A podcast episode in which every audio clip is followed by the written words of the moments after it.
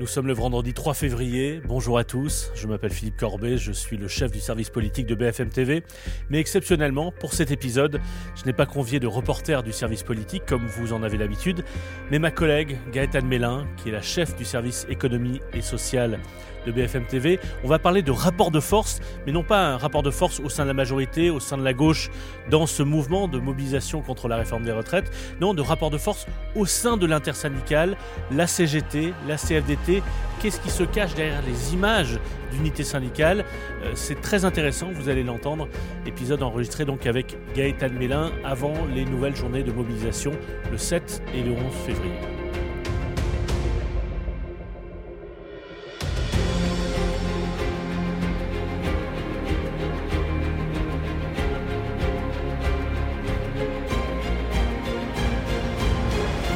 Salut Gaëtan. Salut Philippe. Donc on va parler de politique, mais, mais plutôt de la, politique ou du rapport de force politique entre les différentes euh, organisations syndicales. D'abord, on va partir du début. On a vu ces images à plusieurs reprises ces dernières semaines de, des principaux dirigeants syndicaux ensemble. On les a vus à la Bourse du Travail au soir de la présentation de la réforme des retraites, c'était le 10 janvier. On les a vus aussi devant l'Assemblée nationale lorsqu'ils ont été reçus, euh, c'était euh, euh, environ deux semaines plus tard. On a vu à plusieurs reprises ces images, mais en tête de cortège, tous alignés derrière les banderoles. Pourquoi ces images-là sont si importante pour comprendre ce qui est en train de se passer dans le pays Parce que c'est un front syndical uni qui aujourd'hui arrive à mobiliser des millions de personnes dans les rues. Et il faut dire une chose, c'est qu'il y a encore quelques mois, mm. on disait que euh, les organisations syndicales n'avaient plus de pouvoir en France finalement. On remettait en cause même leur légitimité en indiquant que de toute façon il y avait très peu de salariés qui aujourd'hui étaient syndiqués et qu'ils n'avaient pas la possibilité de mobiliser aussi fortement. Et puis ces derniers mois aussi, on a vu apparaître des collectifs mm. qui représentaient par exemple...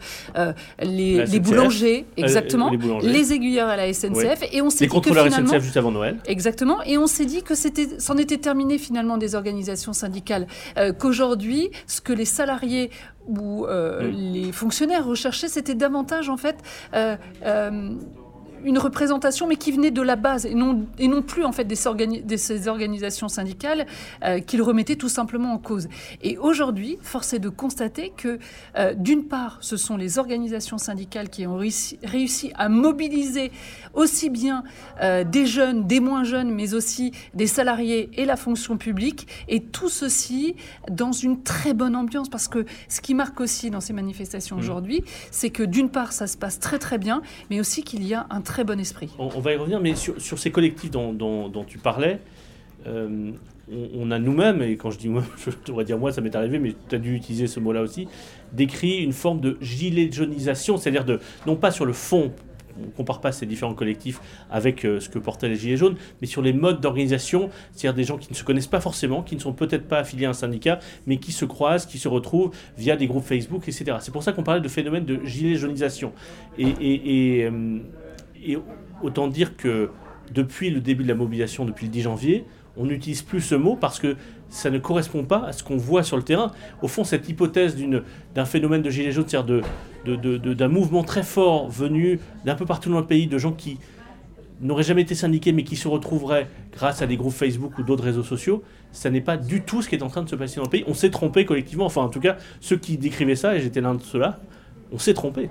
Tout à fait. En fait, ces collectifs qu'on a vus euh, émerger euh, représentaient des, personnalités, euh, pas des personnalités, mais plutôt une frange de la population qui habituellement ne s'exprime pas, avec des problématiques propres à eux et qui ne se sentaient pas finalement représentées par les organisations syndicales. Aujourd'hui, force est de constater que les organisations syndicales ont expliqué qu'elles étaient des bonnes personnes pour négocier. Et d'ailleurs... Et pour mobiliser le pays ou, ou un, sentiment majoritaire dans le pays. Ou pour sortir des conflits, par exemple. Quand on reprend euh, le collectif des aiguillères à la SNCF euh, qui a empêché des millions de Français de partir en vacances, finalement, euh, qui a sorti qui a réussi à négocier avec la direction, eh bien, ce sont une fois de plus les organisations syndicales qui ont levé le préavis et qui ont permis finalement de débloquer le dernier week-end euh, de, l'année. Mais euh, ce qui est marrant aussi de voir, c'est que Laurent Berger a expliqué qu'en une semaine, il y avait eu 7000 euh, personnes qui avaient demandé leur carte syndicale à la CFDT. C'est tout simplement impressionnant. C'est, je dirais, du jamais vu. Et ça montre que aujourd'hui, ces syndicats ont retrouvé toute leur place finalement. Au fond, pour reprendre un qualificatif qui était utilisé par des macronistes depuis 2017, c'est l'ancien monde, en tout cas l'ancien monde syndical ou l'ancien monde dans les, mobilisations sociales qui reprend le dessus. C'est-à-dire que ce sont des modes d'organisation finalement très classiques et pas du tout atypiques tels qu'on les décrivait sous le thème de gilet jaunisation. Mais juste pour finir sur ce point-là, est-ce que le gouvernement, euh, dans les derniers mois avant la présentation de la réforme des retraites, a fait une mauvaise analyse sur le rapport de force, ou en tout cas sur la capacité ou pas des syndicats à mobiliser Au fond, le gouvernement avait parié sur ces collectifs, ou plutôt avait imaginé que les syndicats étaient trop affaiblis pour être la force motrice de mobilisation contre la réforme des retraites. Et en ça, ils se sont un peu trompés dans l'analyse du rapport de force, enfin pas du rapport de force, mais du rapport en fond entre les Français et les syndicats. Lors du deuxième quinquennat d'Emmanuel Macron, dès le début, il a dit qu'il ne commettrait pas la même erreur et qu'il ne mettrait pas de côté les organisations syndicales qu'il avait délaissées hein, lors de son premier quinquennat. Et, encore une fois, même s'il y a eu des concertations, ce ne sont pas des, des négociations avec les organisations syndicales, puisque on le voit de toute façon, le gouvernement avait déjà les bases de sa réforme, même si effectivement il les a écoutés sur les mesures d'accompagnement qui étaient demandées par euh, ces organisations syndicales. Et pris en compte certaines propositions, notamment la CFDT Exactement. Euh, eh bien, euh, au, final, je pense qu'ils ont un peu minimisé la force et l'importance aujourd'hui des organisations syndicales pour, encore une fois, soulever finalement cette, cette, masse de, manifestants. Et puis surtout, eh bien, aujourd'hui, euh, force est de constater que euh, euh, ces organisations syndicales sont portées par, mmh. par cette mobilisation et puis, surtout par cette opinion publique qui leur est favorable. Il faut aussi comprendre ce qui s'est passé lors de précédentes réformes, et notamment le rôle qu'a joué la CFDT. il y a eu parfois un accompagnement par la mhm. CFDT de certaines réformes. Je pense notamment à la réforme de 2003, qui était une réforme qui, euh, qui, ne touchait pas à l'âge légal, mais qui euh, prolongeait la durée de cotisation, notamment pour les fonctionnaires, pour rattraper, au fond, euh, pour que les fonctionnaires rattrapent le salarié du privé sur les 40, si je ne me trompe pas, 40 annuités, c'est ça, en 2003. Et à l'époque, il y avait eu un accord entre le Premier ministre, qui était Jean-Pierre Raffarin, avec le dirigeant François Chirac de la CFDT. Mhm. Accord, d'ailleurs, un petit peu auquel n'avait pas été directement associé François Fillon, qui était le ministre en charge de, la réforme.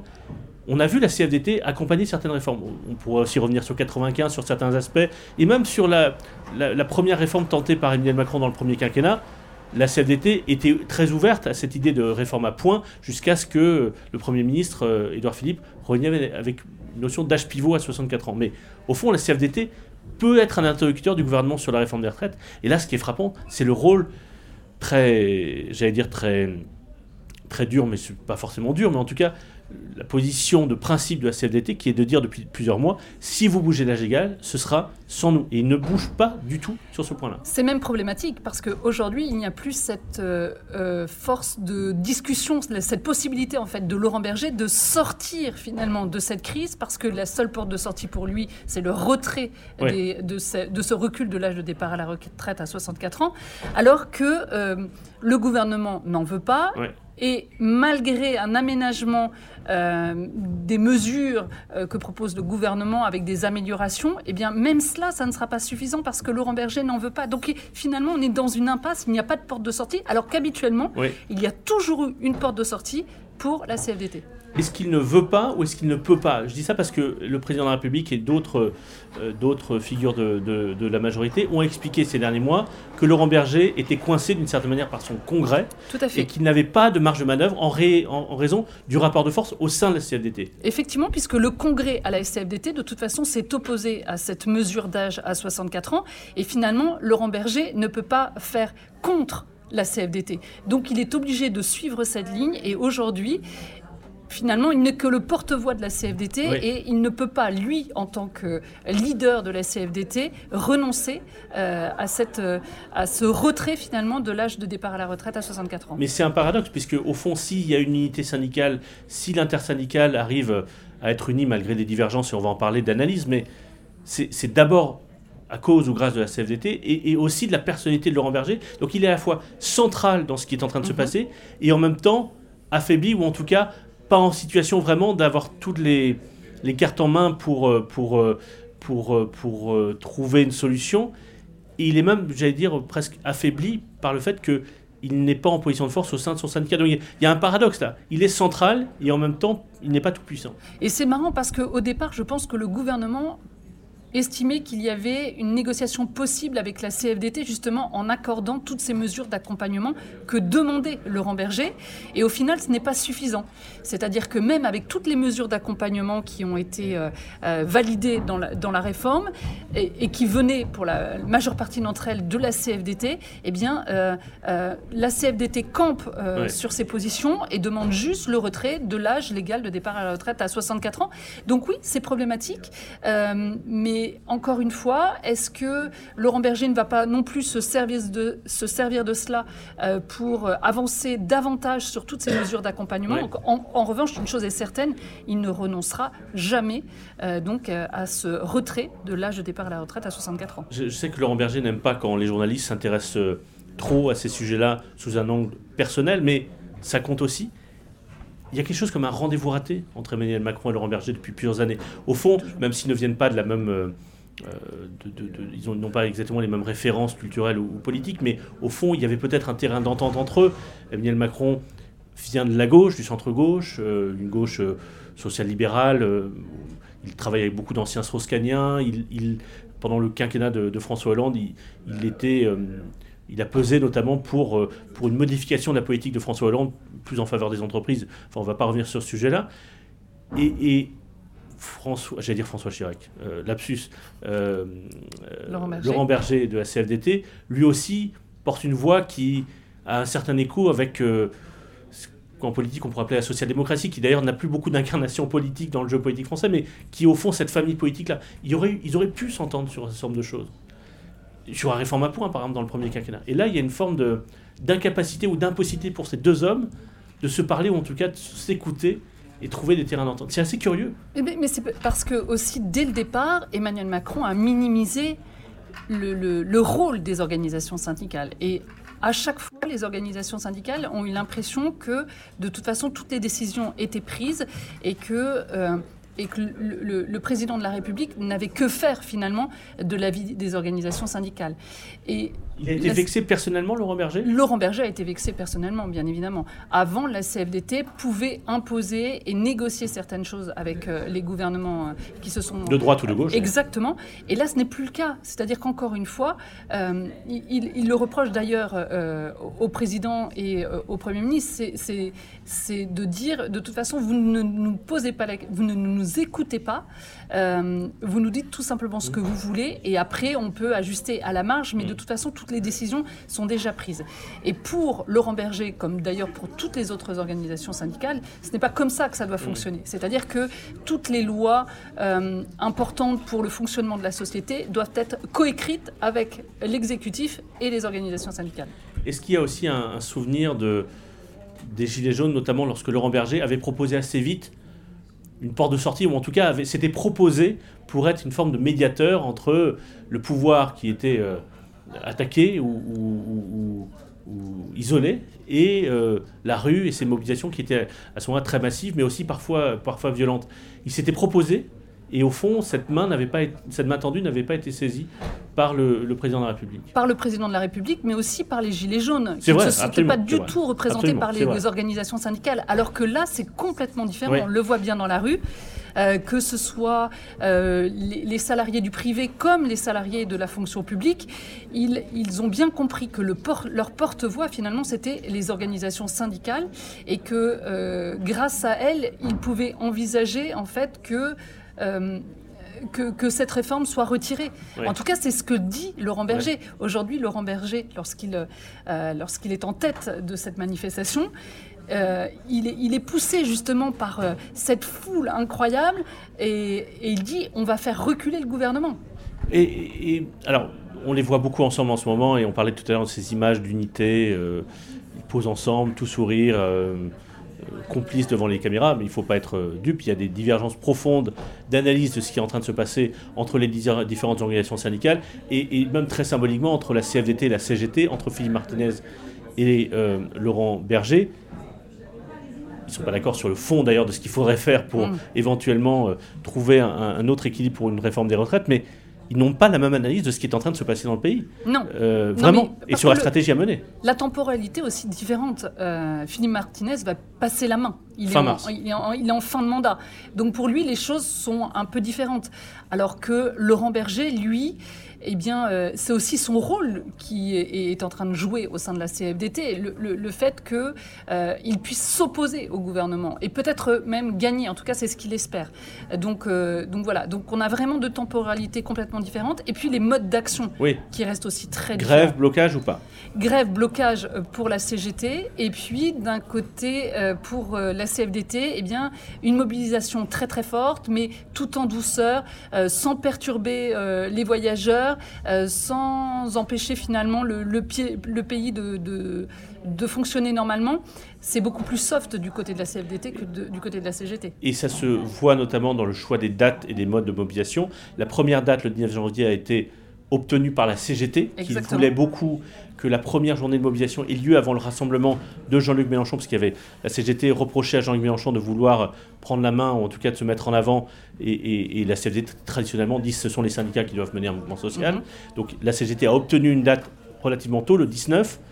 La CGT l'a accordé, mais du coup a obtenu, elle, de choisir la deuxième date pour simplifier, mhm. qui était donc la date du 31 janvier, en début de cette semaine.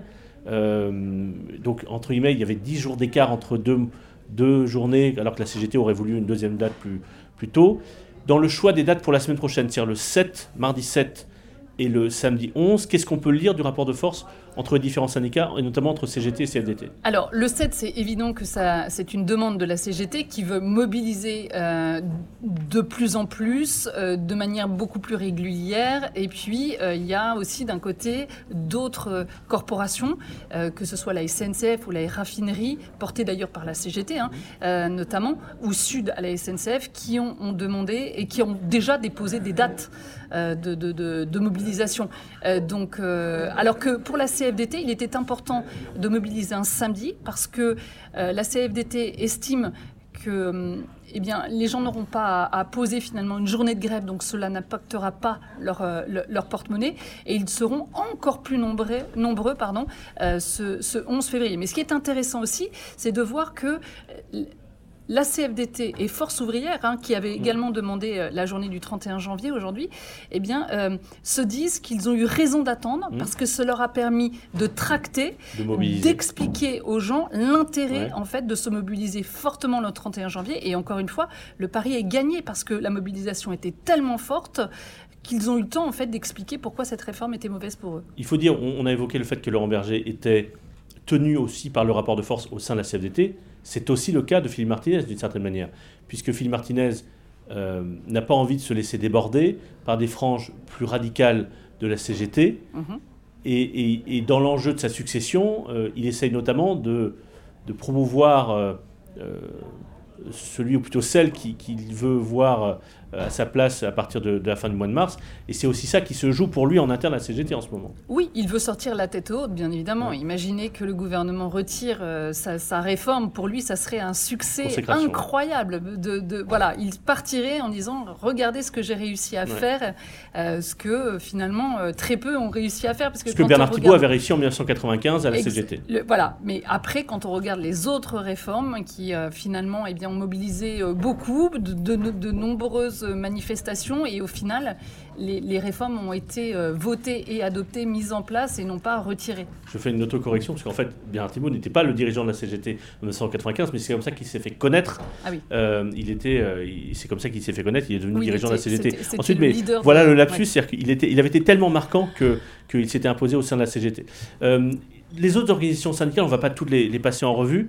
Il y a l'UNSA, la CFTC, enfin Sud Solidaire et autres.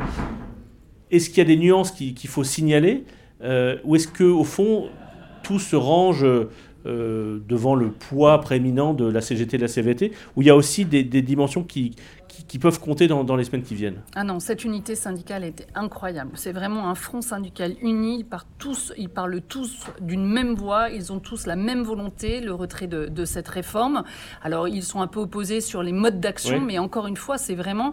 c'est un Euh, c'est assez inhabituel hein, parce qu'il y a toujours des divergences un peu à droite, à gauche. Euh, mais, ils sont en rivalité au sein de. Ils sont en rivalité, mais là, en fait, excepté le, le, le, le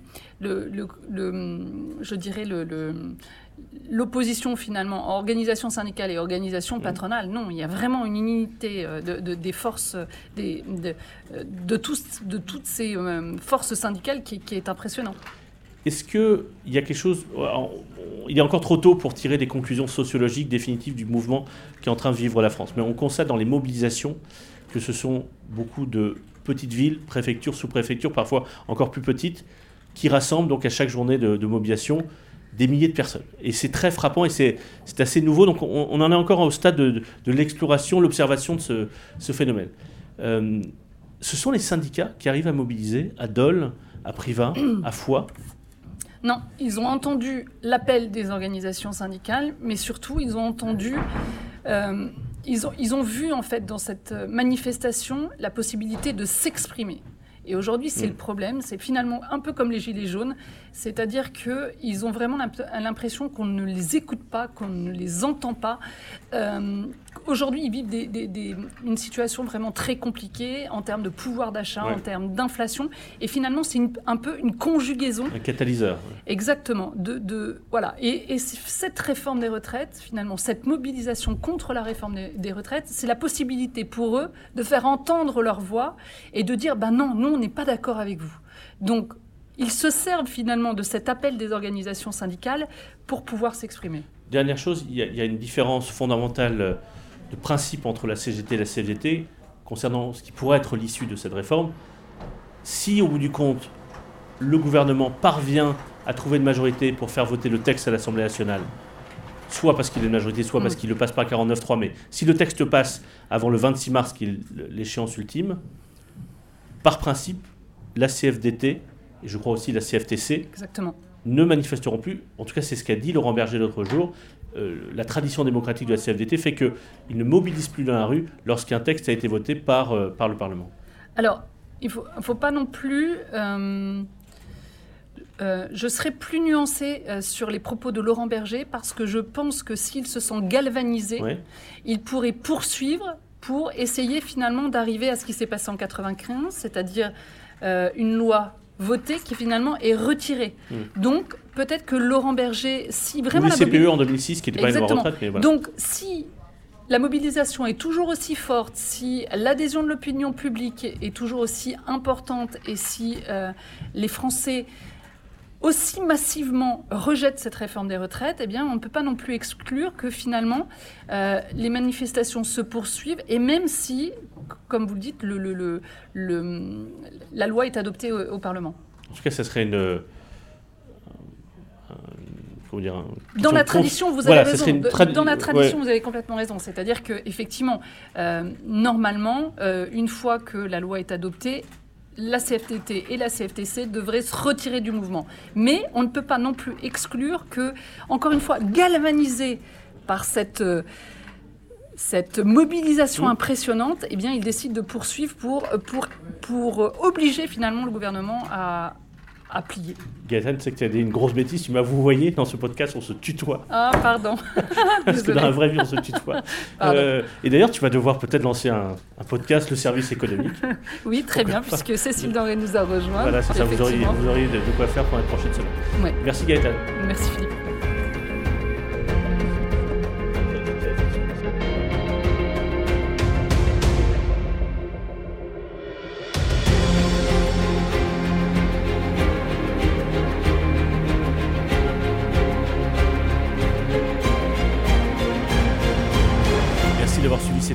Se retrouve euh, dans les prochains jours. N'hésitez pas à mettre des messages sur vos plateformes de téléchargement. Ça nous aide à, faire, connaître, euh, faire connaître ce balado. Abonnez-vous sur euh, Apple Podcast, sur Spotify, où vous pouvez retrouver évidemment tous les épisodes sur l'application et le site de BFM TV.